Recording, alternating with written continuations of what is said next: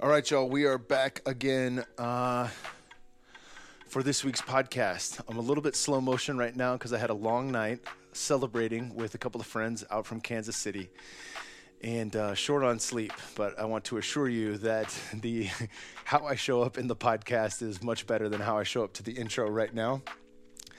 Uh, so I'll make this brief. The guest today is a man named Joyous Hart, who I have recently become quite close with. He's an incredible dude. We talk uh, his life's journey. We talk conscious communities, uh, what exactly that means, and the importance of that, the importance of sovereignty in times like these where the world at large seems to be controlling and dictating everything we do in life. Um, so we dive in deep there. We also talk politics because that's pretty much unescapable in a conversation like this and some of his spiritual practices. And uh, it's an awesome, awesome episode. I know you guys are going to dig this one. I'm going to have him back on for sure, multiple times, especially as this community comes underway. So plenty, plenty here today, and plenty more to come. There's a number of ways you guys can support this podcast. First and foremost, leave us a five star rating. That way, other people can see the show. So just write one or two ways the show has helped you out in life. That'll help spread the word. And click subscribe. That way, you never miss an episode. And last but not least, check out our show sponsors. They make this show possible. And uh, we've got some really, really good ones. Element Labs is a company uh, that Robb Wolf started, who's a dear friend and has been a guest on the show before in the past. And it is by far the single best electrolyte drink you can have. Uh, they come in several different flavors and single use packets and boxes of these flavors are incredible. There's no additives, nothing nasty that they add to it, just natural sweetness, natural everything, no artificial flavoring or coloring. And a whopping gram of sodium, which you absolutely need, including other really important electrolytes like magnesium and potassium.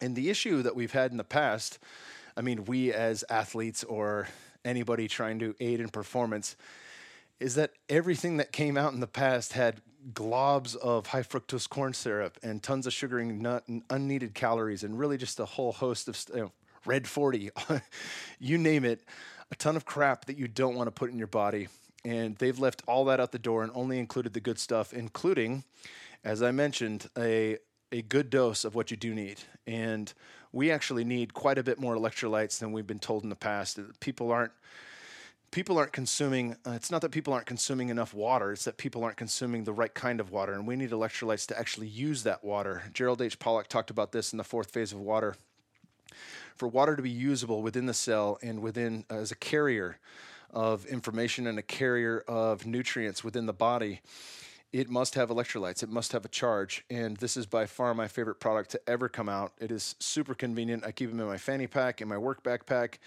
Uh, we bring it out wherever we go when we're going to be in dry heat, whether that's Arizona or Texas, even though it's wet here. Obviously, we get a good sweat going. And no matter what I'm doing, whether it's sauna therapy, working out, or just trying to optimize for cognitive function, electrolytes are a huge part of that. And you can find out more all at drinkelement.com slash Kyle. That's D-R-I-N-K-L-M-N-T dot com slash Kyle.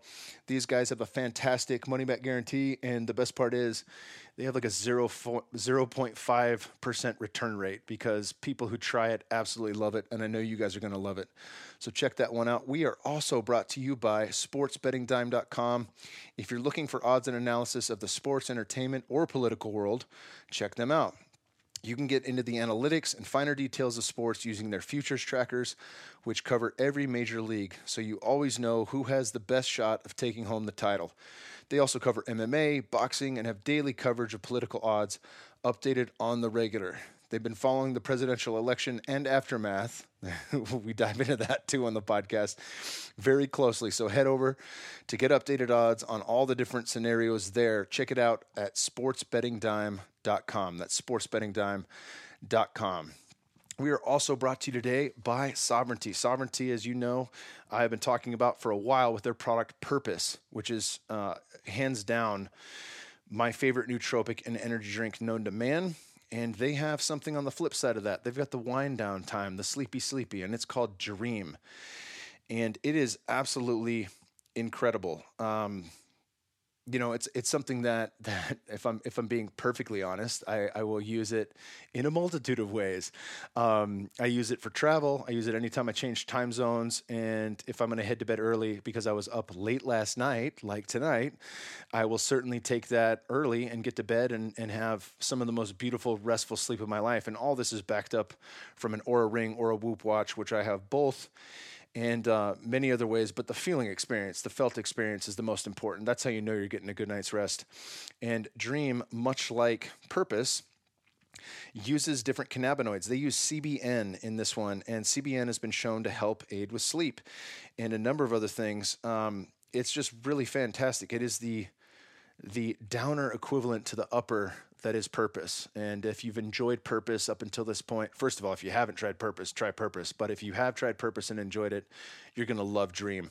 You can find out more over at https colon forward slash forward slash S O V E R E I G N T Y dot co slash Kyle, or just click the link in the show notes. That's the easiest thing to do. That's sovereignty.co slash Kyle and grab your favorite sleep aid, my favorite sleep aid, y'all's soon to be favorite sleep aid, Dream. Last but not least, we are brought to you by Bioptimizers. These guys um, have really just knocked this out of the park. If there's one mineral you should be worried about not getting enough of, it's magnesium. Magnesium is the body's master mineral, powerful, over 600 critical reactions, including detoxification, fat metabolism, energy, even digestion is influenced by the presence of magnesium. And there are two big problems here. Magnesium has been largely missing from the U.S. soil since the 1950s. Many of you have heard me talk about soil depletion and the issues around the green movement and monocropping and industrial agriculture. And this is a big deal that can't be overlooked. And it also explains why it's estimated that up to 80% of the population may be deficient. And most supplements contain only one or two forms of magnesium, when in reality, there are at least seven that your body needs and benefits from. That's why I'm so excited to tell you about a new magnesium product that I've been taking now called Magnesium Breakthrough. It is the ultimate magnesium supplement, easily the best I've ever seen or experienced with all seven forms of this mineral. I'm even more excited because it's finally back in stock. This thing goes quick. Um, it really does go quick. They, they sold out they sold out.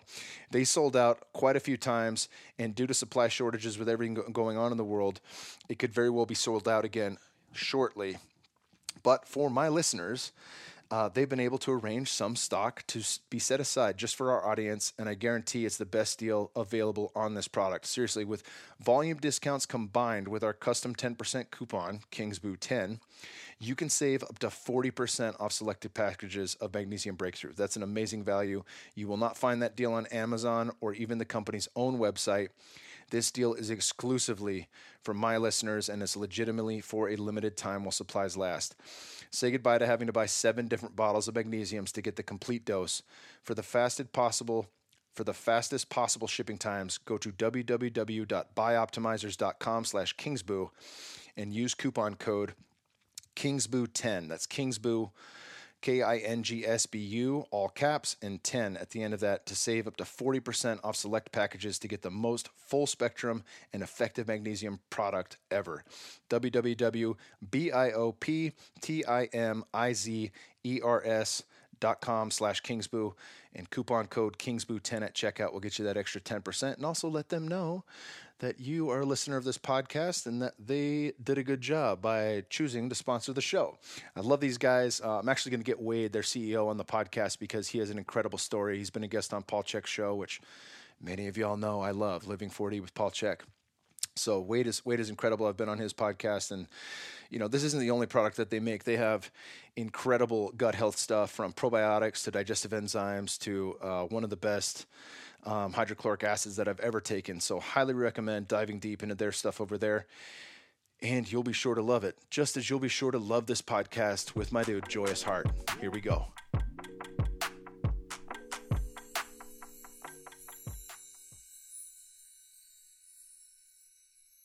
Joyous Heart, thank you for joining my brother. It's such a pleasure, Kyle. Thank you. We got so much to discuss today.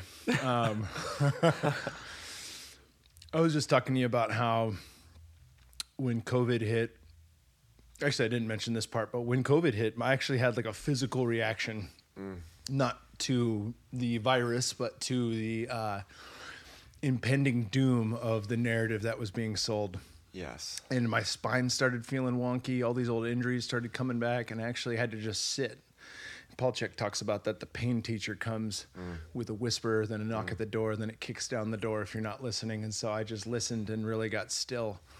Um, but what's transpired since March has been nothing short of flawless mm. in who I've been introduced to, the people I've been connected to, from Mikki Willis to Del Bigtree to yourself, mm. Mm. and um, seeing all these connection points too. Like, uh, you know, you've known Mikki for 11 years now, and you guys are homies with David Avocado Wolfe, who I've been following for a long time, probably a decade, and and of course his cousin Shervin, who was just on the podcast.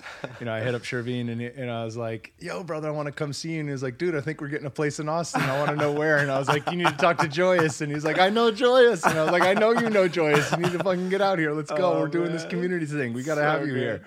So good. Yeah, flawless, brother. So yeah.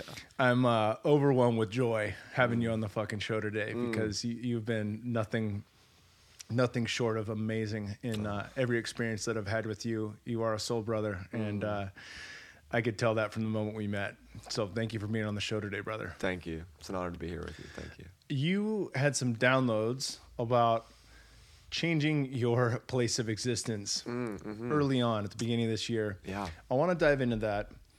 But before we get to that, I want to get to the origin story of you. Tell me mm. where you grew up. Mm-hmm. What was life like? You know, uh, amazing. growing up, belief systems, any of these things that that have brought you to who you are today. Beautiful. Thank you. Yeah. So the the origin story of who I am. I grew up in North Carolina, and I had really, honestly, the most beautiful, uh, familial environment possible. My father is a wholehearted leadership coach, so he goes in and works with mainly Fortune 100 and 500 executive teams and government agencies, reminding people of the power of the heart. So his company is EQIQ, and he helps people bridge that gap, showing them that most of the major issues that are faced in teams and corporations are EQ related. There's only one that's actually purely IQ related. Yeah, so I grew up rooted in a culture of integrity, courage, purpose, and always following those tenets in everything I do. My mother is an MD who very quickly realized that Western medicine was great if you have an emergency and for pretty much nothing else. So she went and became an ND. And then that pretty much blended into becoming almost a full blown shaman. So, very nice blend of Eastern, Western, ancient, and modern uh, medicine practice, which gave me a really nice foundation for wellness. Was never vaccinated. Um, despite having a mother who's a doctor, and very grateful for that. And what my parents gifted me more than anything was absolute permission to be who I am, to explore every aspect of what lit me up most in life, to follow what I love. Um, there weren't really constraints. My parents are very spiritually grounded, but there was no religious dogma.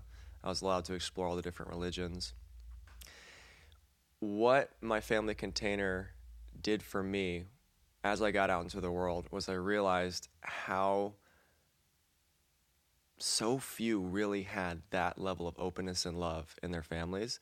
And I devoted my life to being in service in any way I could to supporting more and more and more people to experience that level of acceptance, that level of support, that level of self love, and that level of purpose. Because without those things, the, the true meaning and fulfillment in life kind of erode away. Every move in my life has been purely guided, makes no sense to the mind. Uh, when I was about 19, I moved to Colorado, and I was in Aspen and Boulder. And from there, we'll, we'll fast track through it all. I was guided to Hawaii. I was in Kauai for a while. That was amazing. That's where I remembered what true abundance is. Like truly, let go of let let go of everything, and was more abundant and prosperous than I've ever been without you know without even the need to to accumulate perceived uh, you know financial abundance in a bank account. That was a very profound moment where everything I'm working on now kind of channeled through. So I realized that my life purpose was to support socioeconomic reinvention in the particularly in the parallel tracks of reinventing education systemically, because it's archaic and outdated, and supporting the regenerative economic movement, particularly through the creation of exemplar communities and impact centers. Once all of this had come through, and I say, I almost say like it really came through. It wasn't something I willed into creation. I had three complementary, excuse me, three complementary business plans and, and all the associated uh, materials around that come out of what was coming through me. Um, one to uh, a, an open source framework to help redesign education. One a community, um, a regenerative community exemplar called Earth, and the third was a digital ecosystem which complemented the physical learning system uh, redesigns. As soon as that was done, I got the transmission. It was time to move. Moved to LA, which was quite a big juxtaposition from Kauai. so it took me a little while to integrate in those waters. I was hopping all around LA. Lived in a few places there: Redondo Beach, Venice. Um, those Topanga. aren't bad. No, I love those spots. Great. Those are my beautiful. favorite places to I visit. I know, right? For I, sure. I felt pretty pretty blessed. And that was amazing. Um, and while that was my home base, I actually at that point gathered a team. I don't know, maybe seven, eight months into being in LA, uh, went out to explore building a community in New Mexico. Uh, had a team living on site at one of two properties we were looking at, doing due diligence for three months.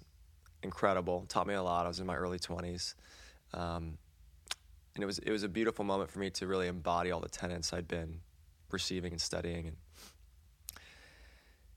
and for me that's that's really magic you know if you don't if it's not experiential if you don't embody it it's just theory so learn and then implement and, and be. And uh, from there i we decided that wasn't the right place. It wasn't actually feeling called to be in new mexico. Went and explored a friend's 500 acres on maui to see if that was appropriate. It wasn't. The zoning was off and it was very remote up in hana. Beautiful though. So i was there for a few months. And then uh, moved back to la was there for a while. NorCal, was in the Bay Area. Then I landed in Oregon. Right around the time I was going to Oregon, I met my my beloved, my wife, my now wife. Um, you met her in Oregon, or out in the I Area? met her actually. I did meet her in Oregon. I met her at the co-op. I was shopping for organic, uh, you know, something yummy, and I found the treat of my life. So, so that was that was incredible, and um, and immediately just like you know when you feel that feeling of resonance like i feel that with you in terms of like just wow what a dear brother right away the moment i saw her i was like that's that's my woman that's my queen right there and uh, and we you know we played with it we teased it out we flirted for a while and kind of like let it let it build but we knew at the beginning and uh, that changed my life because I went from being, you know, where where are we going tomorrow? Tulum, sure, let's go. Like constantly building, creating, untethered, which was beautiful. And for someone like me who's constantly in the creative space, who's constantly starting, you know, helping people start their their brands, their projects, helping people build themselves, I was constantly in flow, and that was amazing. But it wasn't anchored, it wasn't rooted. And so when I met my beloved, and then of course when our kids when our kids came in, I uh, that that changed everything.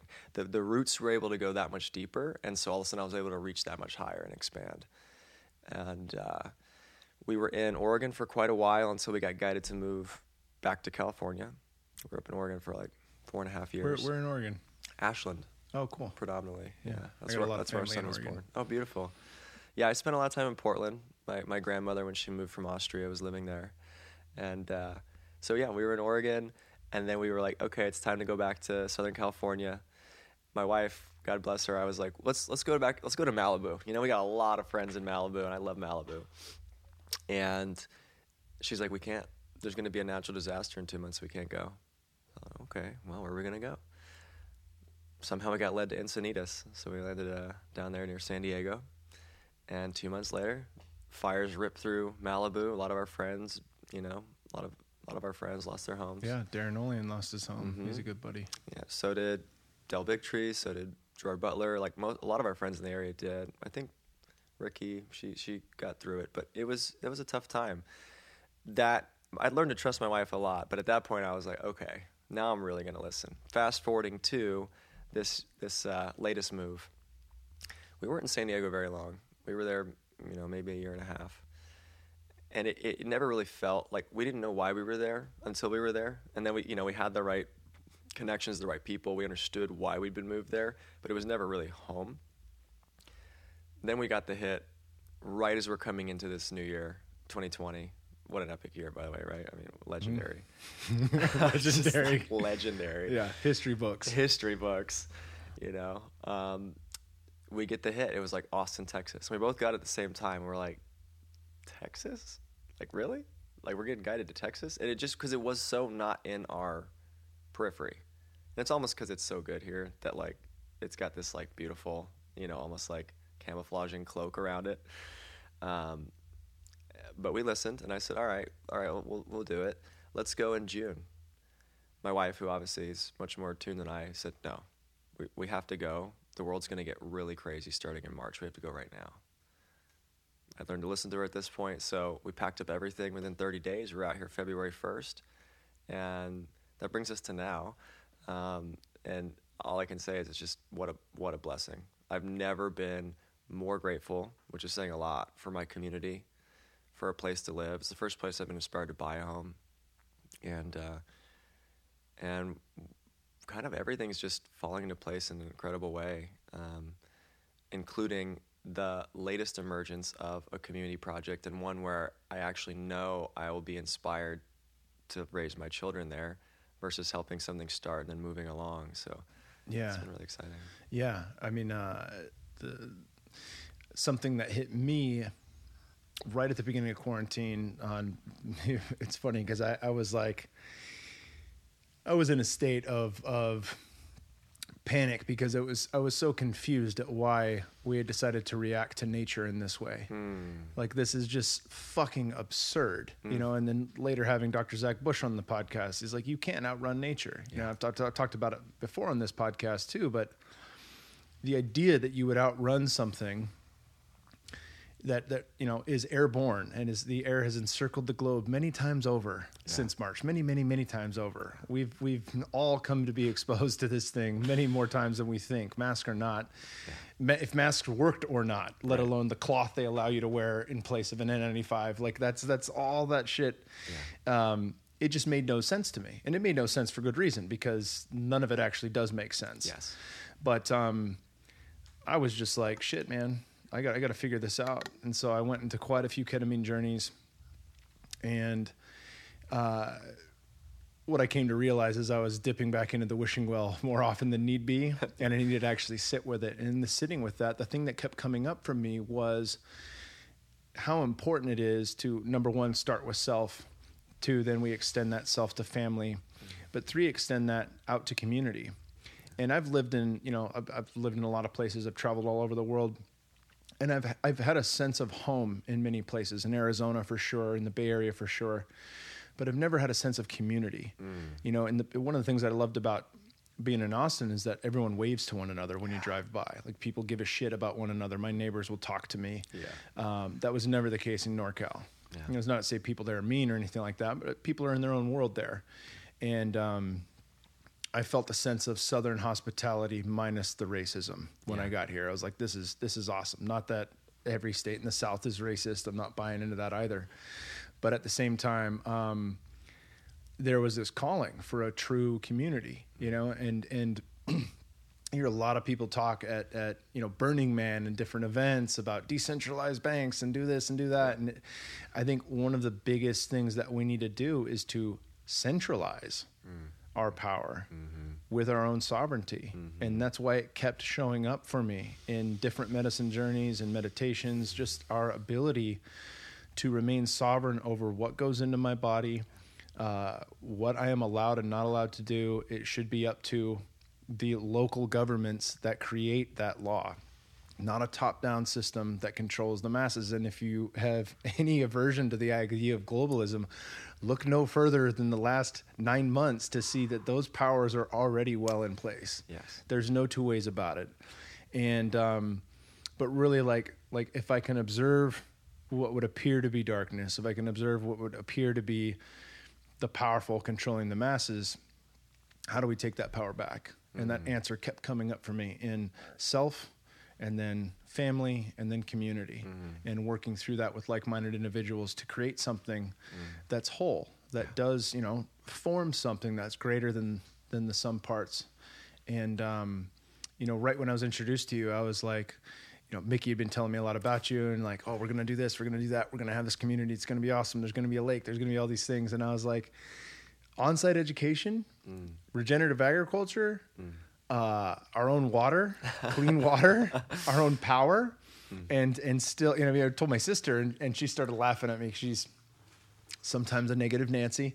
Uh, but she's a year younger than me, and she, we've been fucking with each other since we were little kids, just because we're so close in age. She's like, "Oh, cool, you're gonna start churning butter in an Amish community," and I was like, "No, no, we will be, we will be on grid, but independent from the grid, sovereign from the grid." You know, and and as as you began to explain this, I was like, "This is well beyond mm. anything that I had imagined, and much more beautiful than that." So I'd like you to unpack this oh. because I was called to you before I ever met you, and this has been such a treat to get to know you and to oh. understand like this is something that we will make into reality. Mm.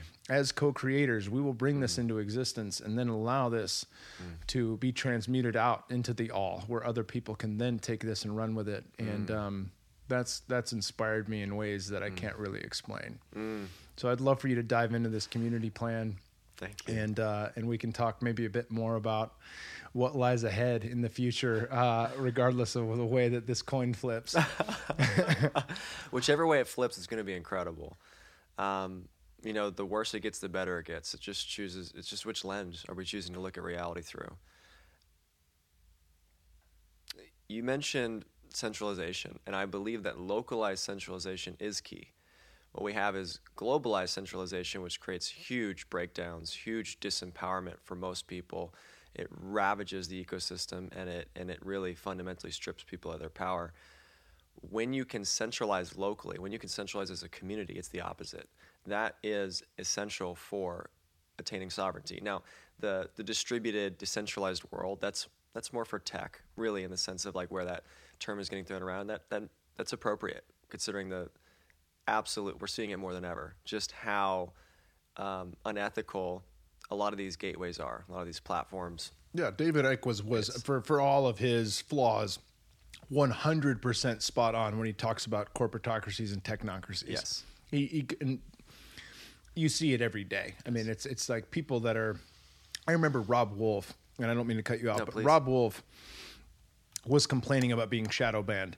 This isn't a guy who was going up against vaccines or going up against anything in, in Western medicine. He just had, mm. you know, he's, he's wrote the Paleo Solution.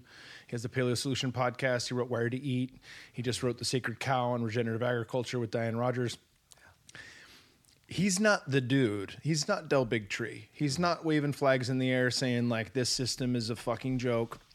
He is just saying there's a different way towards health. Yes.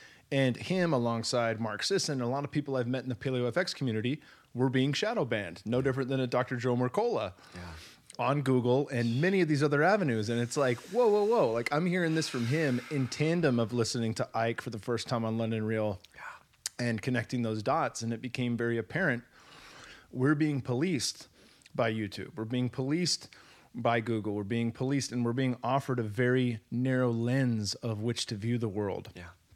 And that's obvious. There's no two ways about it. It's true. It is obvious, and it's becoming ever more so um, with the advent of AI. it makes the censoring very easy when it's all algorithmic. You don't need any any person to do it, um, and and that very narrow uh, narrow lensed perspective is in, entombing us and enshackling us in perpetuating societal and familial spells of limitation that we've inherited, right? So when if we don't have the permission slips to see something greater, or if you turn on five different news stations and they're all saying the same thing, it's ironic is when they're all saying the exact same thing, parroted, but it be, it be, even if most people don't trust mainstream media, which most that I've met in my life don't, it builds a subconscious pattern of permission slip of oh that must be reality.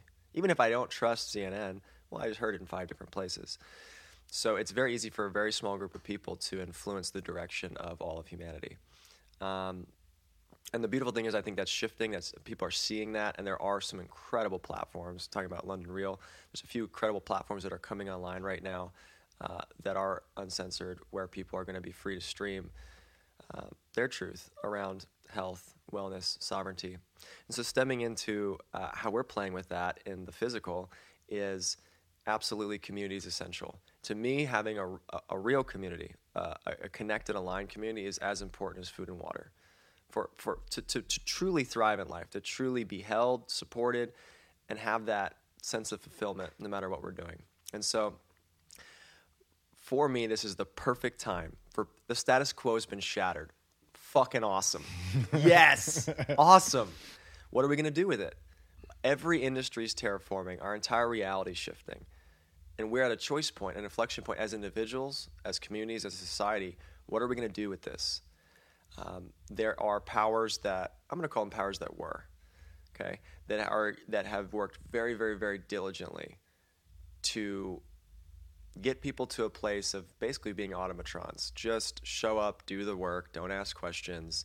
Our entire education system indoctrinates us in this way. Just fill in the right little circle. Good job. You memorized and regurgitated some information. Yeah, we could put you in this bracket. You might be a low level manager. Now you're a worker bee. The whole thing's set up to disenfranchise us and disconnect us from our core purpose. You know, just allow me to digress if, I, if we will.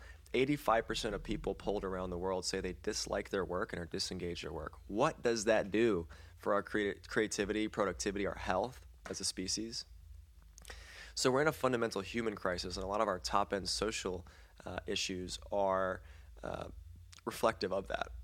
We can't truly be healthy, and we can't really show up for others truly if we're not showing up for ourselves, if we're not doing what we love, being what we love, being on purpose there's just always this angst, even if you're making a ton of money. Sometimes, especially. I know a lot of people who are winning game A, but they're so far off the mark in terms of wh- what their passions and purpose are, why they're really here. They're miserable. They're on their fifth marriage. They're you know they're absolutely miserable. Um, and sometimes they can they can bravado through that with substance and buying a new Ferrari, you know, every few months. But really, when you get inside their lives, it's it's it's a lot. And I've worked with a lot of those people as clients. So in this choice point, what I think is most exciting, and I realize why I've been guided to create the relationships with the technologists, with the information, um, with the design frameworks to build truly regenerative community. And by regenerative, we mean um, not just sustainable. Regenerative is to um, to enrich, to regenerate as much as we deplete. So, how do we create food, water systems, energy systems, waste energy systems? Uh, and homes and the entire community design such that it's consistently replenishing as much as it's depleting from the environment. And I realized I was I was really led to be on this journey for this moment. Right now, more than ever, people are disconnected, displaced, confused, scared. And this is the perfect time to take the U turn from victim consciousness into creator consciousness to say, you know what? I create my reality. Fundamentally, I have to take full responsibility for my reality. Can I can I can I influence what these two people do? Maybe, maybe not. But I can influence how I choose to think about it and feel about it. I can take that responsibility. And the more that I shift my internal state, the more the external shifts. And that's something I fundamentally believe from a lifetime of experimentation. Anything I change here changes here. Anything. So this is the time for people to reclaim that. And it's way funner and way easier to do it with tribe. So you know, there's so many people I know who are, you know, they want they want to live off grid, whatever that means to them. They want to live sustainably. They want to cultivate their own food, so they know that that food is actually what they're told it is. They know it's not genetically modified. They know it's healthy living food. Plus, if anyone's had a food that they've taken right off the vine, nothing you can't it doesn't compare to a supermarket, which was picked too early and then sat too long. Um, they want their own energy. You know, like next time someone's like, "Hey, you know, we might have some food shortages coming up. We might there might be some rolling blackouts. You're like, okay, great. I mean, if y'all need extra food or power, I'm right here. So I know a lot of people doing that on their own, getting 10, 15, 20, 50, 100 acres and doing it by themselves. And that's great. And I encourage everyone to do that if that inspires them. And when you do it with tribe, when you do it with core tribe, it becomes it takes it, it becomes a whole other dimension of possibility right so your cost of having the best of the best technologies for food energy water healing goes way down You can, you can you get way more for your money when you can scale, and you can build an economy of scale. So we'll weave it into this community project we're working on right now. We're playfully calling it Home Ranch, which stands for Heaven on Mother Earth. And we're also building the Gold Star Oasis, which is a regenerative eco resort on site. Um, we'll throw some tidbits out there. While the vision is not married to a property, we are exploring two properties that are contiguous, uh, sitting right next to each other on Lake Travis. Total, it's 1,450 acres. The one property which we which we looked at originally is 576 acres, fully entitled, ready to go. We have wet and dry utilities in ground. 19 million was invested into the infrastructure. 220 million gallons in firm water contracts we can pull from the lake, and then run through our special devices that restructure and vortex the water, pulling out all contaminants and bringing living structured H3O2 to every faucet on site. Um, we've already got you know the the prior developer who put all the money into the property was going to do a 220 acre golf course. Thankfully, that didn't happen for the benefit of the earth. That's a lot of water, a lot of chemicals. But they did set up like fifty thousand dollars worth of sprinkler heads for us and get the firm water contract, so we could grow some amazing food forests. You know, and um, so home to me is more relevant than ever. And you watch all these people right now migrating out of cities real estate is booming in upstate New York, Connecticut. It's booming outside of major cities as people are like, oh, okay, I, need this is a little crazy. I do not want to be stuck in a city the next time there another wave of this, you know, pandemic uh, or any other crisis emerges. Uh, but most people don't really really know where to look. It's kind of a new journey for them. They're just like, I just need to get out of the city and get on some land. However, they're starting to think about it. I was just sitting with a, a movie producer who's interested in, in the community, and um, you know he it, he actually sources all his food from Amish farms. You know, he does it right That's now. Awesome. He's like, I'm not going to do it, but they love it. I'm going to get the best quality. They're pretty good at churning butter. Yeah, they are. So he loves it. You know, and he's like, we were going to do this for our family, but I'd obviously rather do it with you all. And um, so right now is a perfect opportunity for people to say yes. And what we're really looking to do is be an exemplar permission slip to to do it fully and not and, and do it. So the other thing is break the mold. People think like intentional community, eco community, like oh hippie commune. No, no, screw that. Okay, like we can actually take think of a traditional uh, development that somebody lives in. Most people live in neighborhoods. That can be done way more elegantly you can back all the homes to green belt so they have a lot more green space, they got a lot more privacy. You can design the communities more intentionally so there's a better flow through. You can build real amenities that actually support people, like waste energy systems built into the community where all of your waste turns into power that goes back to the community.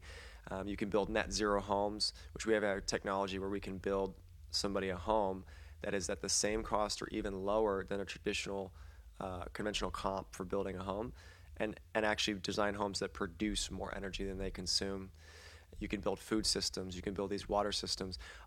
A home is, should be a place, considering the amount of time we spend in them, particularly today, where we're regenerating, where we're thriving, where we're optimizing. You don't want any toxins in your home, right? So the homes we're building have zero toxins; they're fully green. Um, you don't want to worry about your energy, your food, your water, and what's really exciting to me is not the technology partners, not the development partners, which are the best I've seen in all my years of doing this, not the land, which is really exciting. It's the community. It comes back to the community. And I've never, ever been around such an incredible community. Some of my favorite people, like Mikki Willis, for you know 11 plus years, are all here right now. Like when I moved to Austin, I'm like, I'm not gonna know anybody, and now everyone's here. Everyone I love most, and I'm meeting so many incredible new people like yourself, Kyle, that I'm just I I'm humbled because I consider myself a community builder. I've been all over the world. I've got tribes of people all over the world. And I've never been more excited and truly lit up about community as I am right here, right now. And so that's that's what you know. JP Sears, we got so many incredible families that want to be part of this home ranch right now. And so I'm excited for us to pioneer something here, to fully embody it, which again is the only way to actually, if you want to share something forward, educate others, you have to embody it first, make it experiential, and then use it as a model to share forward. Then I'll finish this section with this is that, you know, people are always fighting back and forth over which government party is going to help save the earth or really help the government's never going to do it for you.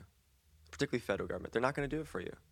They might put some cool tax credits out there, carbon credits. It's, a lot of these programs are just smoke screens. They don't really do much. They offset things. They might send fracking to China. They don't actually really help, at least certainly to the degree that we'd like them to. The biggest revolution, the, the biggest way of actually achieving the lifestyle we're all seeking, which is one where our families are healthy, thriving, on purpose, happy, is to build our own examples that ultimately over time influence government, which is a byproduct of people, and how to shift. We have to do it from the ground up so the top down can come down. And so, one of my biggest passions is creating the systems, creating the design flows, uh, creating the templates that then others can easily take, other developers, other communities, and replicate that in their own unique way. Say, here's the best of the best technologies, here's the top five in every vertical. Where are you at? For that climate, we recommend this. Here's the best housing designs, here's the best building materials. And if you want, we'll come help you set it up. If not, here. Here's what we, you know, here's where we source ours. Take it and build it. We need that. And the more people that say yes to that, the more we're going to see the shifts that everyone's been dreaming into for a long time for ourselves individually, our families, our communities, our society, and our world. And I think the trick is showing people they don't have to sacrifice any modern amenities or luxuries, and yet they can live a more healthy, more abundant, and more affordable life right now. So that's what's key for me in this moment. yeah, brother, that's beautiful. That's got me excited for sure.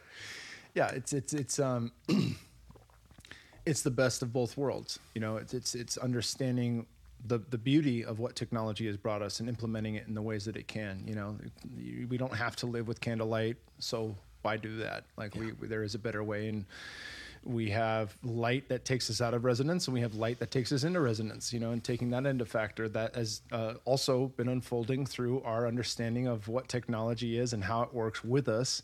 Yes but there's there's thousands of examples of that and i really love the fact that this has been your passion you know like one of the things that i think about when i first started podcasting i was like hmm i couldn't really afford a podcast producer but it's going to be a like a second part-time full-time job to learn how to edit my podcasts mm. do i really want to do that? And i was like well somebody else has been invested in that. What i want to do is learn about cool things like this like what's mm. joyous into or what's mm. mikki willis into. And that's what i want to focus on. I want to read dolores cannon's books. I want to dive in a little deeper. Let me get weird. You know like the, wherever my intuition guides me i want to follow that. Yeah. I don't want to learn how to be a podcast producer and much love to my boy roy matz for doing the podcast production thank you roy but um I don't want to take that on as a second time job. And everything you've been tracking in your life is is a lifetime of experience, mm. right? Mm. And so it was like it just clicked the second we met, and after all of the the hype from Mikki, you know, it was just like, oh fuck yeah, here we are. Thank you, brother. Thank you for your medicine. Thank you for being called and answering the call to do what you're doing because this is what it's about. It is localizing and, centralizing at the local level, right? And uh, thank you for clearing that up. But I, I, thought about this too. The first time I was in Kentucky, we were driving through and there were dry counties and wet counties. Mm. And I was like, what is that? Like, well, it's the Bible Belt. So some counties have no alcohol. And I was like, that is fucking absurd and barbaric. Who would say no to alcohol? And I was like, oh, wait a minute. By the end of the week, I was like, this is brilliant. This is brilliant. You mean that if someone has a problem with one of the worst drugs on the planet, yep. known as alcohol, yep. as a community, they can say no to that. Yep. They can say it's not going to be sold here, you're not going to drink it here, and if you want to access that, you actually have to leave the county. Yeah. That is brilliant. Yeah. That is exactly as it should be. Yeah. And if you want to drink, fuck yeah. You awesome. live in the wet community. Right you, there. you vote for it. The community says yes to it, and you guys get to go have alcohol and use that intentionally or unintentionally, however you want to get down right? And that's cool too. That's perfect in its own way. And even when, and I was in California when cannabis was legalized, and that's a double-edged sword too, right? Sure. That that led to a lot more corporatocracy moving in and things sure. like that. Um, but one of the smart things that they did is they allowed can- counties to say yes to it and counties to say no to it right? And they set up rules around churches for whatever the fuck that means. You can't have a weed dispensary next to a church. Not that that matters. Uh, pretty ridiculous. Next to schools, I get it, but yeah, you know, point being, they got to choose what they wanted to do. Yeah. And that really made sense to me because it, it put the power back into local governments. And, you know, for, for, for any of the flaws, I, I definitely lean more towards less government, and Yeah. that is Republican, and that is libertarian. Now, obviously, that can get a little wiry. Uh, I don't know if you ever read American Kingpin. It was on the guy who created the Silk Road 2.0. Yeah. He he grew up here and then moved to San Francisco.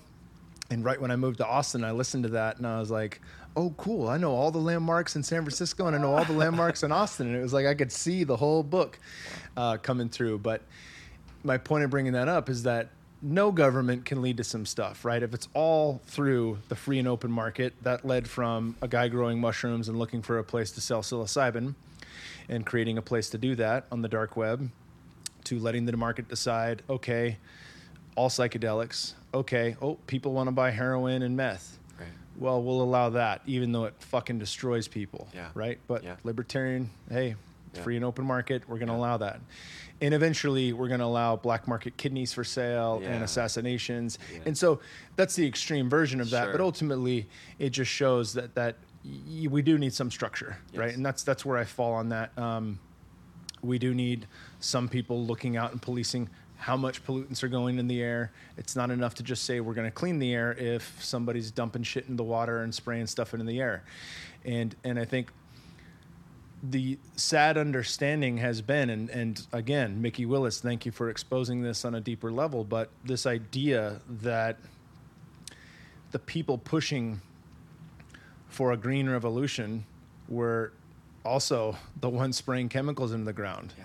They were the ones controlling big agriculture. They were the ones starting monocropping, all in the guise of feeding the world. And and of course that led us down the rabbit hole of where we're at with our health. Um, much of that. I know I've just gone off on a tangent, but I just I, I, I think, you know, I'm really saying all that because of the fact that we have basic needs. You know, Paul Chek talked about that, how we view wealth, how we view the richness of life. Am I rich? Hmm. It may have nothing to do with my bank account. It has everything to do with can I eat the food that nourishes me, that's healthy for me? Can I feed that to my family? Do I have a family? Do I have a tribe? Do I have people that I learn from, that I can teach, but I also learn from? Do I have a wealth of, of knowledge and new information and things that I get to try on and embody? Do I have uh, a home that's over my head? That's that's our sanctuary. That isn't just a box, but but something that has deep resonance that we've put and invested our energy and our love into. That makes it a home instead of a house. And the answer is yes across the board. And the only thing that's been missing is that shared community, that tribe, brother. So this is uh, I'm I'm beyond excited for this. Aw. Yeah, and all the people that are coming in to be a part of it. It's absolutely incredible. Thank you. Um, you talked about this. You know, it doesn't matter which side of the fence the coin flips, um, because of the fact that it's going to expose more, and we're going to get to see things, right? Yeah. Unpack that a little bit for me, because this Love has been to. my take as well. But I'd Yeah. love to hear a second opinion on this because it. and and one last thing, and I'll finally shut up. That really served me. The last time I sat with Wachuma, um, my buddy Jason, who I met down at down at uh, Don Howard's at Spirit Quest in 2018. He's been carrying that medicine since Don Howard's passing.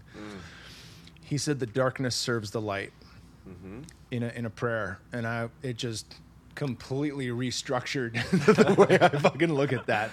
Right? I mean, uh, Jung had talked about this in the Red Book and the Black Books, which recently came out.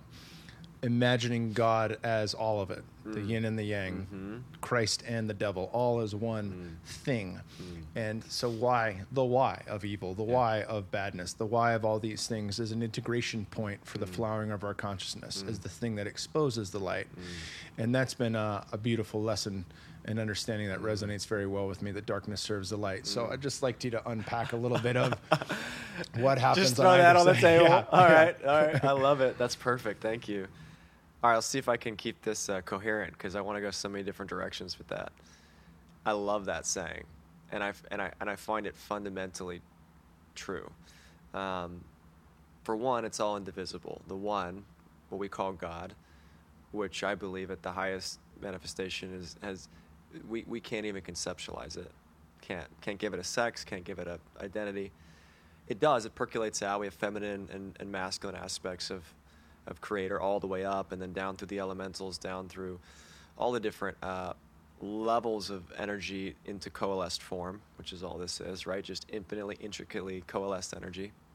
It all goes back to one, and in, the one holds all.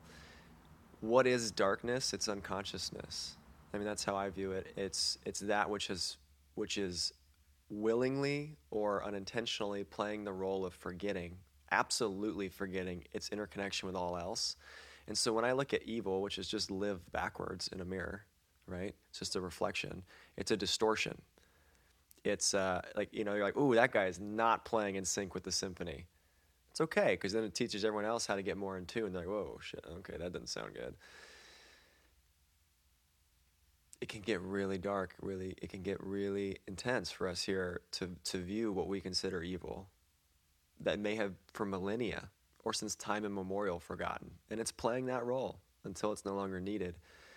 Um, it's a big one to come to terms with, particularly when we see it embodied as a human and expressed in ways that really cause pain to millions of people and millions of other beings in the earth. And it all has a place. In the multidimensional chess game of God, of, of life, it all has a place.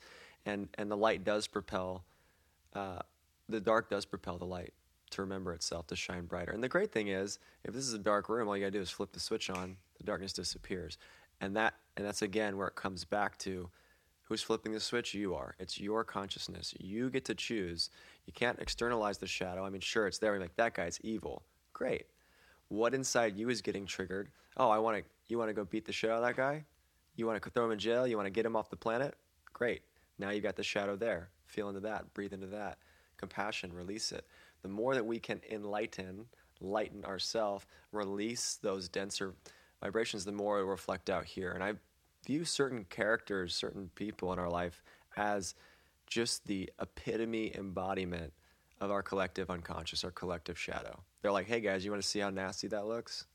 Maybe you should go sit with yourself. Maybe all y'all should sit with yourself and see where you're holding this xenophobia, this misogyny, this uh, judgment in yourself, where you're willing to sacrifice on your true values, your true north, your true purpose for some little temporary enrichment in the physical. Because that's really all it is. It's a series of concessions from integrity. It's like, well, I'll do that. Well, I'll do that. Well, now maybe we can kill 50,000 people. It's okay. It's for the greater good. Um, so, that being said, I, my original thread, you, you, kind of sparked me with that saying. But my original thread that I was uh, feeling into with the subject of um, what was the original question? Like why? Where Whether who, who wins? What Who happens wins? after who wins? Who No, in- wins? In, the uncertainty, what, what are we looking at? What do we get to look forward That's to? right. Thank you. We get to look forward to something magnificent that we as a species haven't it's not in our remembered history. We hear stories about it from millennia ago. I believe we're going through a fundamental rebirth of pretty much our entire reality. Every industry is going to go through a massive reinvention. Our social systems are shifting, and as if we're in a ceremony, right? Bringing it back to ceremony, we're in the purge. 2020 hmm. is the purge. People are people are on their hands and knees, like, oh my god, I can't take it. You're getting squeezed awesome, on all awesome. Because anyone who's been in a ceremony knows what's on the other side. It's like breathe. All you gotta do is breathe, breathe, breathe into the light, breathe into yourself, breathe into the possibility. And what I invite people to do at this time, more than ever, is to source within. Stop getting distracted with all the external opinions and rhetoric. It's all compromise. Every time you turn on the TV, you're watching a bunch of very, very manipulated opinion that's designed to create an echo chamber of reality for you. Next time you want to turn on Google, turn to God. We know the answers. Everything in my life, every great move, every person I've connected with, every project, I've known it right here immediately. That's why Einstein said intuition is far more important than intellect, right? Intuition, imagination, cultivate it. Listen. What resonates?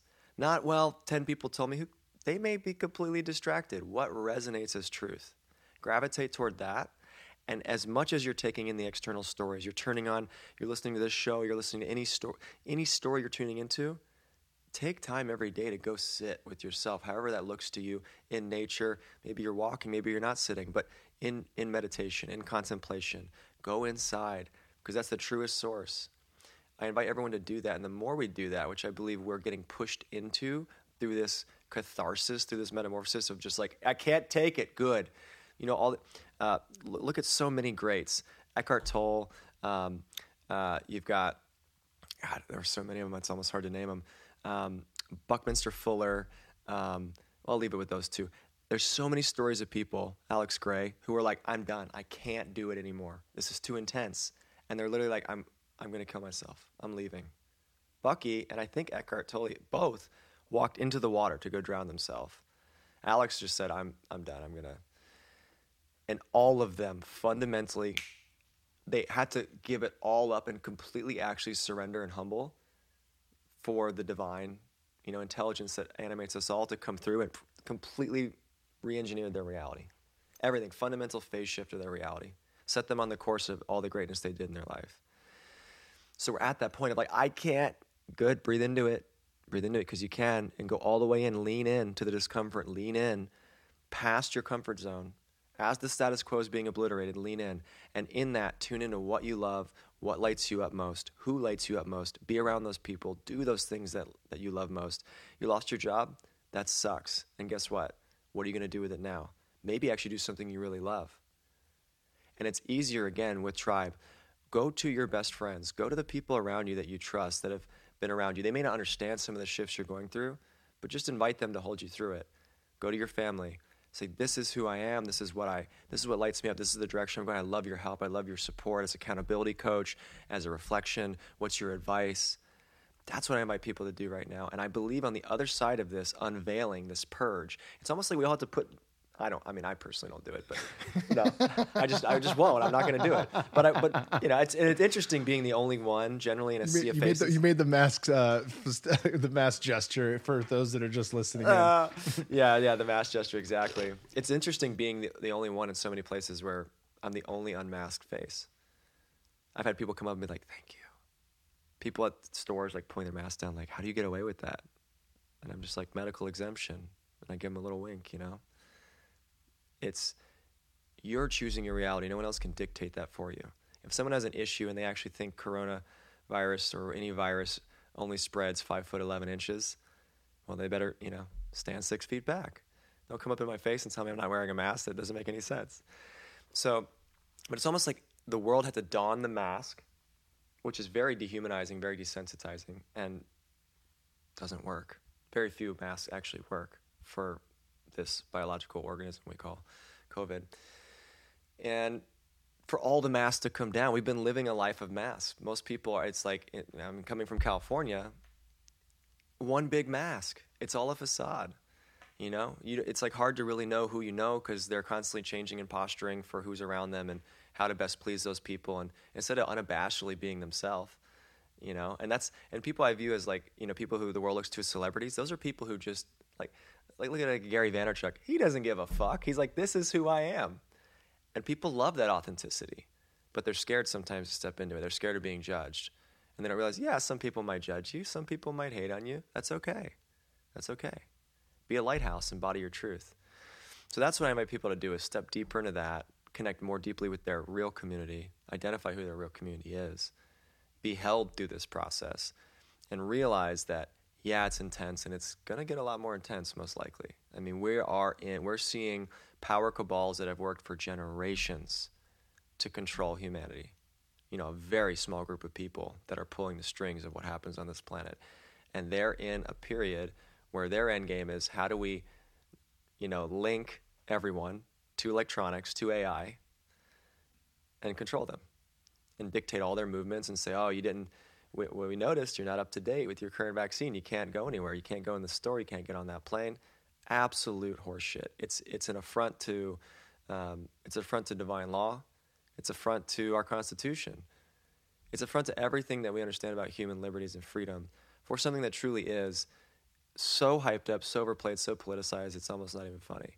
And again, taking the larger picture, we can be grateful. Like, wow, what a gift that this happened right now because it, it's the way that it's changing our social dynamics, the way that it's shifting what we consider, you know, our status quo of what, what is reality, um, the way it's waking people up is unprecedented. It's like imagine that you like spend so much time engineering something to put people in fear and control, and it's working. I mean, people are afraid, but ultimately, what's being designed is a mass awakening tool. No question, brother. Yeah, it makes me think of like, uh, you know, the old. I was just talking about this. The the old adage, psychedelics aren't for everyone. You know, you have to be ready, that kind of thing. And it's not. It's not me pointing out that, or others, that there's a certain type of person that can handle it and a certain type of person that can't. That's not what the statement is. The statement is, if you're not ready, you don't go to the altar, right? But and I've had this conversation too, and of course you know this. Any medicine will only give you what you need and no more, and no less right? Like you don't go there. If I had a history of trauma, I'm not going to get it all in one night. I'm not getting healed from one experience, and I'm certainly not going to have to unpack everything that went wrong in my life in one sitting. It doesn't work that way. It's like peeling layers of the onion. But in the microcosm of the consciousness that is ayahuasca or psilocybin or any of these tools, there's an intelligence that understands that. And the intelligence of the macrocosm of the all, of the one, also understands that. And the beautiful thing throughout our short existence on this planet of wondering how does it get fixed? How do we change? How do we correct course? Here we go. The fucking whole world has been brought to the altar. And for those that weren't ready, they decided to peace out, and that's okay. There's nothing wrong with that. Um, but for those that are staying and choosing to live, we have the opportunity to show up in a different way and we have the opportunity to reimagine what we want going forward. And I think this is a, it is a scary and fascinating, exhilarating time to be alive in every way, brother. Yeah. Scary, fascinating, deeply humbling. And for those of us who are willing or courageous enough to look through the the 3D stories playing out, to look through the hysteria, to look through the fear, and, just, and, and, and by the way, one things with fear, it's a messenger. So when our fear rises up, hello, fear. Nice to see you here. I hear you have a message for me. Allow it to come in, allow it, like, meet it and see what's behind the fear, what message is there, and then let it go. But for those of us who are peering beyond it, it's, it's terrifying, it's humbling, and it's so inspiring because of what's possible for humanity right now. And so many of so many cultures, so many have been thousands of years predicting the time span that started around 2012, which is we're talking about a whole new epoch, a multi-thousand year cycle. We're like, it's going to happen in an instant. No, it's available in every instant, but it's going to happen over time. Yeah, it took 25,500 years to go around the center of the galaxy. it's, yeah. it's going to happen right now this evening. Here come the light code downloads. It's coming. The, solar, the, the, the, coronal ejection from the sun's going to upgrade us all instantaneous. It's like, eh, it might, okay, might take a minute. Right. Yeah, it's going to take a minute. We get to marinate. We, we do get to marinate and integrate, which is the key, right? After any ceremony, we integrate, constantly integrate, and it is available in every moment.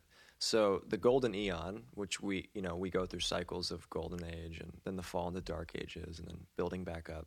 Iron, bronze, silver, gold. Yeah. It's a state of consciousness it's not a physical place.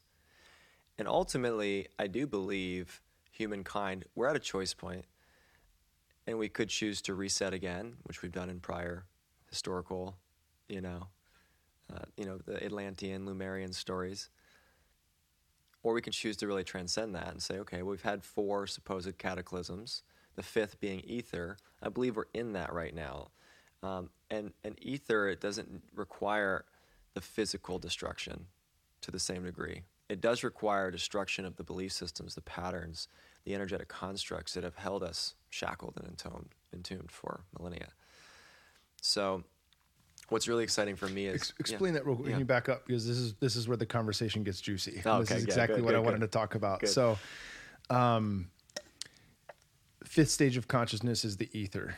Uh, talk about the first four, if you understand them briefly. Sure and then well, we'll get into the fifth stage, which also follows the Hopi prophecy as well as 5D Christ consciousness prophecy. So I want to dive into that for sure. But explain these levels that have happened through each stage of humanity. So every peoples has their own their own um, you know rendition. The Hopis, the Mayans. There are several cultures that were really revered for their ability to keep time, to understand because time is a construct, it's relative. But they were able to understand the cycles of time here in this embodied 3D in this dimension, understanding cosmological alignments and what that meant for cycles of, and we see it. We're about to go. Um, we're going Mars direct right now, and a bunch of planets that have been retrograde this year are all going direct. Mars going first, which is very fiery, very warlike, which is an interesting time for that to happen. But we can use that again, use that fire for transformation. It doesn't have to be for destruction. Alchemy. Alchemy, exactly. So they, all these different stories, and ultimately, you you look at the commonality, right? Like why why did why does every first peoples, every original tribe have stories of extraterrestrials that they had relationships with? Why do they all have stories of other higher dimensional beings, other beings visiting the, this world in different craft and just materializing? Because there's truth to it. You look at the commonality around the world, shared context. Um, and it's the same thing with time. We have reset here before, and I believe we've been to this technological degree we're at now and actually far beyond. No question. I mean, you look at some of the infrastructure that's still around from thousands of years ago, and people today are like, we can't do that. Like, we can't, you know how hard that is to, to do that? I mean, we, we'd have to use the best mathematicians on the planet, the best equipment on the planet. Like, it doesn't, you know, you're telling me like a few thousand slaves put that thing together? No. Possible. I mean, impossible is a fun word, impossible, but you know what I mean.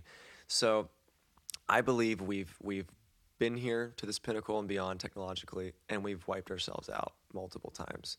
Why? Ignorance, greed, corruption, power over not only others, because potentially some of these societies evolved a little bit beyond that, but power over nature, just pushing, pushing, pushing beyond the natural capacities, beyond balance, right? Because it's all about right relations. It's all about balance. That's what we're learning right now. Like harmony within the sacred hoop. That's it. Yeah. That's it and and that's also you know we've seen an imbalance of dark to light on the planet, which has created some serious issues. It's all about balance. I used to have these interesting dreams where I'd be sitting at a table and I was I was an embodiment of the light, and there was this whole table of all these figures. I'm not going to name some of their names, but they're actually like names of certain dynasties that have been ruling this planet for a long time. That would show up like, oh, that's Mister Blank, and that's, and it'd be these people on the other side of the spectrum. We'd be having counsel, like, how do we find balance? because it doesn't work for either one of us if it goes too far in either direction. How do we create balance? And how do we raise it up where you play that polarity and we play this polarity without it being as much at friction or at odds, without having to go to these polarized extremes? So, anyway, I uh, I think it's all about balance, it's about right relationship, and and some peoples talk about the different um, ways in which we've reset or rebooted.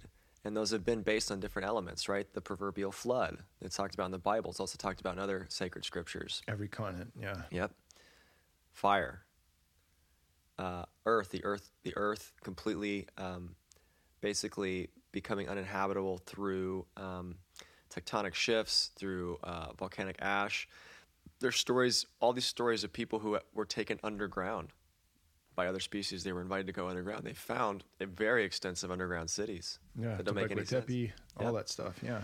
So um, most people think air and ether are separate, but ether is so air actually has a physical like some people in ceremony can you can actually see air like it has a it has a physicality. First time on penis envy, my wife and I saw, yeah, saw no. this. I was like, there is no empty space. I can no see it. I was like, I'm in the I'm in the water like, oh right now. God, yeah. literally, right? You're like, oh my, you can interact with it. Yeah, it's amazing and anyone who's ever flown, right? You go paragliding. Anyone who's ever flown or skydived, but I mean, I love being up in the air. You real you can actually play. You play with the air. Like, oh my god, it has a a texture to it, and and it's constantly shifting, and you're and you're finding your flow with it. Ether is is beyond that. It's um, ether kind of encompasses all the other elements, and it's kind of like how DMT is considered the spirit molecule, connecting the world of form with everything that is beyond form. Ether's kind of like that. It, it, it, holds all of the other uh, elements and it, it gets into the realm of the um, almost like the like the noosphere. It, it, it taps into our emotional body and our mental body into these things that are very much alive and present but don't have any physicality in a sense. They create all physicality, right? The combination of our thoughts and our emotions which turn into actions, literally creates our entire reality. Would the land of archetypical symbols be Absolutely. there as well? Okay. Absolutely. Yeah. In my perspective. Yeah. Um, I'm certainly no expert on this, but from what I've understood and in, in sitting with all these peoples and studying these different traditions, is that we do get these resets. And it doesn't have to, you know, it's like people think about an apocalypse, like, oh, like everyone's talking about the rapture and the apocalypse for so long. It's like, great, what is my favorite definition of apocalypse? The lifting of the veils. Again, why do we all put veils over our faces right now? So all the veils could fall. Now, you can choose to have an apocalypse that is zombie, earth ending craziness. That's your sovereign choice. And right next door, someone can choose to have the most beautiful, Christed, expansive journey. That is their choice. What's really interesting is that people think it's all or nothing. Like, oh, we're all going to go down or we're all going to go up. No, that's an individual soul choice. Now, it's easier to choose which direction to go when you have the right tribe around you. And because of the imbalance, a lot of people have been erring toward the side of total destruction, it's all ending. But I feel like that balance is shifting as people get a permission slip to realize it doesn't have to be that way. And that it's okay for some people to choose that if they want, but it doesn't have to be everyone's choice. And, and the two can happen simultaneously, which is where it gets really interesting. The idea is how do we invite as many as possible over the tipping point to no longer being addicted to fear, to judgment, to dystopian future timelines as a regular, consistently moving away from those thought patterns, those subconscious emotional patterns, into actually this can be, this transcendence can be incredible. It can be the best I've ever imagined and more. And it will be. And falling more and more and more into that, which again requires falling. I always say life is the school, love is the lesson. So, what do you love? Falling more into love following that, following your purpose, following the light, that which lights you up, letting all else go. No more need for drama. No more need for gossip or judgment. When it comes up, be gentle and compassionate with yourself and then release it, compost it. It's no longer necessary. Your vibe attracts your tribe, your vibe attracts your reality. So, what are you holding? What are you emanating? Because as a transmitter, you're going to receive the feedback loop. So, what are you transmitting? And constantly be aware of what you're putting out there and, and, and emotions are far more powerful than thoughts. So it's not just what you're thinking and doing; it's how you're feeling. How and there's all kinds of exercises we could D- get to. Dispenza talks about yeah. this. You know, he talked about it in every one of his books, but especially in, in Becoming Supernatural. And he has a brilliant. I will link to this in the show notes, Mr. Uh, Jose, my brother. Please link to this in the show notes. It is uh, the Tuning into New Potentials MP3. It's 13 bucks. Mm. He leads uh, a five minute recap of Becoming Supernatural, how to work with the meditation, about eight minutes of Kundalini breath work. Mm and then a 45 minute guided meditation. But that's one of the things that he really dives into is the fact that we need to move past our addiction yeah. to negative emotion. Yes. And for the first time I heard this, it was like nonsense. It's like when I heard, when I, I'm not addicted to feeling like shit, you know. And I thought, and I thought of uh, Miguel Ruiz when he says that man has been domesticated. Yes. And I was like, that is a dark, dark fucking statement. That's pish posh. We're not fucking domesticated. I'm not a dog. And uh, fuck yeah. Yes, we are. Yeah. We're not our wild nature. We're not in our true nature yet. We are becoming yes. that. We are remembering yes. that, right? Yes. But in this Dispenza, and he talks about if you feel like shit dragging your ass to your job each day, but getting angry makes you feel alive and awake, and it gives you passion about something to be angry about. And we see this on both sides of the equation politically that does become addictive. Because that may be the only time in the day, many times throughout the day, where you feel alive in the mundane reality you've chosen for yourself. Mm. And the second I was able to digest that, it was like, fuck, okay, where do I have this in my life? And it was everywhere. Yeah. Everywhere, my addiction to anger, my addiction to outrage, my addiction to um, offense Mm. you know, absurdity, mm. you know, or ignorance. I can't stand it. Educate yourself, right? Anything that would fucking be a little thorn in the side. I actually appreciated that. Mm. And I wanted it for myself mm. on a subconscious level because it allowed me to feel aliveness. Mm. And Dispenza has some some great methods for breaking through that. And I didn't mean to derail the the, Never conversation, but yeah, yeah. it just um, that is 100% of the deal. There's no question about that. And and as I've spoken before, you know the the old cliche thing you can't love someone else as much as you love you can only love someone else as much as you love yourself the same is true for compassion yes you can only have as much compassion for another as you do for yourself yes. and you can only forgive someone else as much as you forgive yourself And if your inner critic is constantly shitting on you for every mistake, so called mistake we make, all the teaching, but every so called mistake we would make, if you're the harshest critic of yourself, how does that move outward? Mm. That's what we see right now, mm. right? And so it's the reclaiming of that the softening mm. of our hearts and remembering it's okay to fuck up. It's okay to have chosen something that was not in alignment. It's okay that you sang out of tune mm. for 30 years because now you get to come back into resonance. Yeah. And when that's available, that then gets to move out to the macrocosm. That is the as above, so below, as mm. within, so without. Mm, mm. Yes, absolutely. Thank you. Absolutely. And part of that, you know, it's like we talk about how do we step out of uh, consumer victim consciousness and take that golden U turn into creator consciousness? We have built a society partially on blame and shame. I'm not. I, I, I it was that guy's fault. I was late because of this guy, this asshole on the road. We're constantly externalizing instead of just owning. Like, okay, I was late. I apologize. Thank you. I'll, I'll reinvent how to be more on time. Whatever it is, and the reason we do it is because we're societally engineered to uh, we don't want to get in trouble and we don't have a malleable society particularly around things like time. Like you're five minutes late like you're in new york you're having a heart attack trying to get there on time. It's ridiculous honestly. Um, and i get the respect of meeting um, you know showing up when you're when you say you're going to doing what you say you're that's important and allow for life you know allow for things to emerge and uh, and stepping out of shame and blame. And you talked about you got to forgive yourself first and foremost. World peace begins with self peace, right? That is the truth. And forgiving is for giving. Like you want to give to the world, well, forgive yourself, and from there, forgive all others who have caused you harm intentionally or un- un- unintentionally. So I, that wasn't a digression at all. It's, su- it's actually fundamentally so important to everything we're talking about. How to step into sovereignty, how to step into thriving, how to ride this quote unquote cataclysm into the highest timeline, the highest embodiment for yourself, and share that. You can't t- you can't take anyone else along, but what you can do is fully embody and invite others along. Everyone has their own individual journey. We can't save anyone. That's a fallacy. We can be a lighthouse and say, "Hey guys, there's some rocks right there."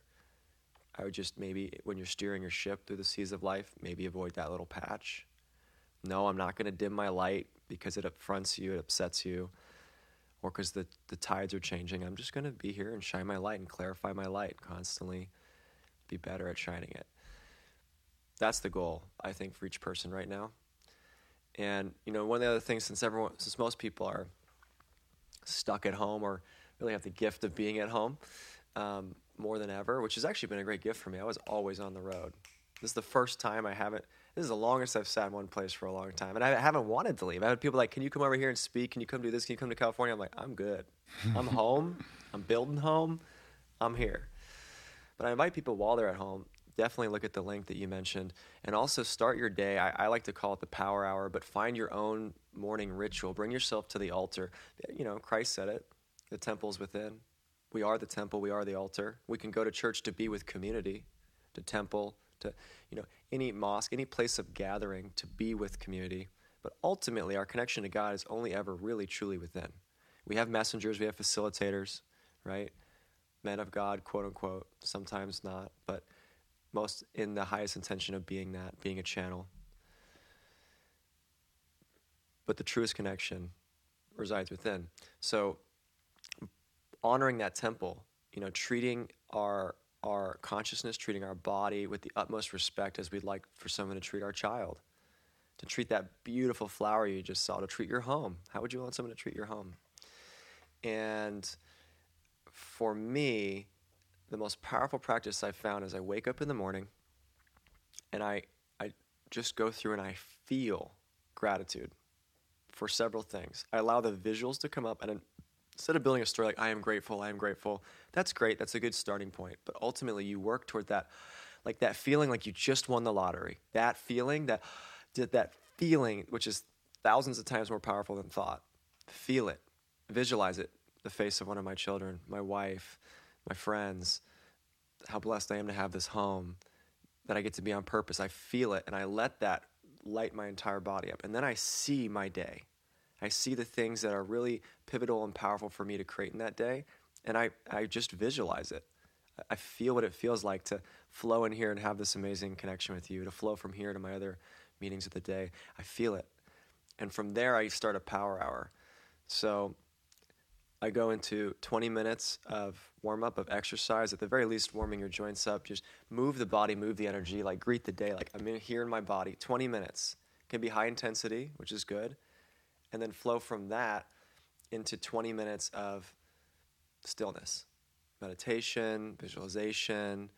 You know, you could do it with uh, a guided video if you'd like, or just sit in stillness. Outside is better if you can, uh, to be with the you know the natural air. But any which way, go in stillness. 20 minutes. Set a clock, no more. And then 20 minutes of engaged active learning, something you're really inspired about. Learn about it. Maybe you're, you're learning to play guitar. Maybe you want to learn more about building regenerative community. Uh, maybe you want to learn about more about building your network. Whatever it is, 20 minutes.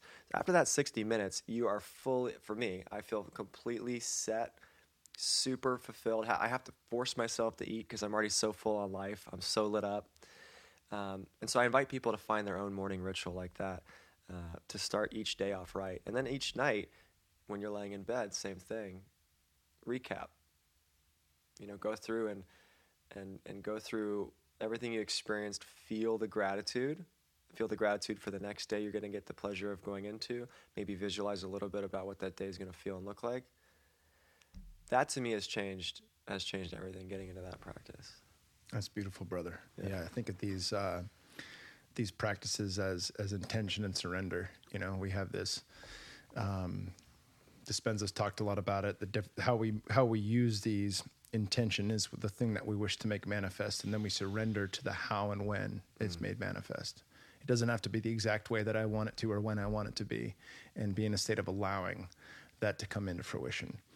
And um, my buddy Tim Corcoran talked about this when uh, the Institute of Noetic Science studied all transformation across the board, from plant medicines to psychotherapy to anything in between the two things that they found were critical and universal were intention and surrender. Mm-hmm. And when I think about that that day and night timeline that you've just described, I think of the morning practice as the intention and to lead with gratitude. Mm.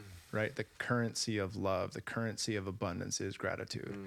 To lead with that first and then see the intention made manifest. Mm. And then at the end of the day, in the reflection of that, to surrender to what happened and what is, and to surrender to how tomorrow will unfold, so that you can fall asleep and rest deeply.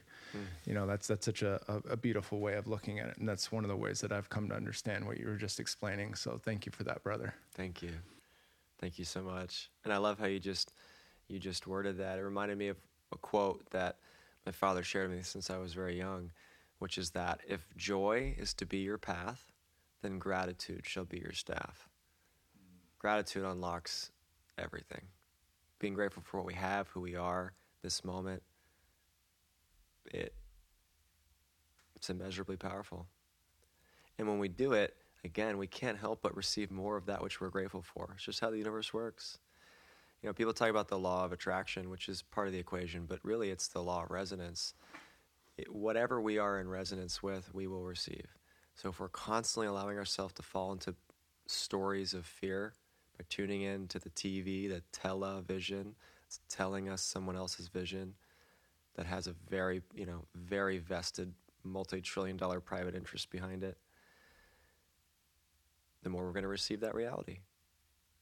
The more the riots are going to show up at our front door.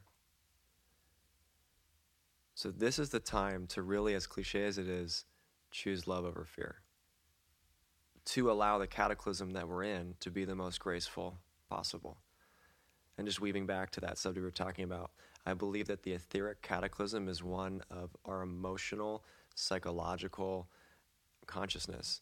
I believe we're going to see a complete um, destruction in the most beautiful way, like a phoenix, a fire transforming all of so much of what we have held as our individual and collective identity, so much of what we considered life is, to be reborn into a higher octave of humankind here on Earth. So I'm personally super excited for this moment. I'm super excited, and I'm really grateful that I that I feel like I've I've done the work, and I consistently do the work to have the best community possible around so we can hold each other and thrive together through this. And when one of us forgets, we lean on each other. That's what we're there for, right? Lean on me, right? Like, oh God, I'm forgetting. Okay, you got me, brother. Okay, thank you. And so, my deepest prayer is honestly that everyone who hears this message, not from us, but really from you know from the universe, has the courage to lean in, has the courage to lean in and find their core tribe, even if it means letting go of certain people that have been their friends for a long time that really energetically are not where they are not the match for where they want to go. Um, and and my devotion is to support people in any way I can. Now, of course, we can only scale ourselves so much, but that's why I've been so devoted to the social architectural templates and the actual physical community templates on how do we begin to redesign education systemically, redesign community systemically, and open source it so that we can, as quickly as possible, get to localized centralization and individual communities thriving and individual communities governing themselves with of course you do need as you said overarching regulatory bodies. It goes all the way up in the hierarchies up to the different echelons of being the intelligence of the angels. They have their own hierarchies. Having large uh, having a, a larger container of governance is important when we remember that it's only a byproduct of ourselves that it's to answer to us and to be in right balance. It's been overreaching for a long time. And the issue i think we're at right now is you know our government is way beyond the constitutional tenets of what I mean, we were, you know, according to the founding fathers. Now, again, a lot of issues, and probably why we're purging them out right now in how this country was formed. But so much of the world was warring, you know, like it just kind of was. It's unfortunate, and the tenets in the Constitution are beautiful, and if we can invite people to remember the what that actually means, because most people don't even know the Constitution actually remember how beautiful that document is. And remember, you know what? We're actually super imbalanced, and we have entities like our government that are reaching way beyond what they were supposed to be doing. Let's re- let's dial it in a little bit, and the way to do it is not to rally against the government. It's doing its job, and the job that we've handed it for a long time. It's to create the self resiliency, to create the thriving on a microcosmic level in each of our communities and that ripple begins to as we continue to do that no, actually we don't need that centralized energy. We've got our own local centralized energy. Same with food same with water. It begins to naturally shift the markets. It begins to naturally shift the governance.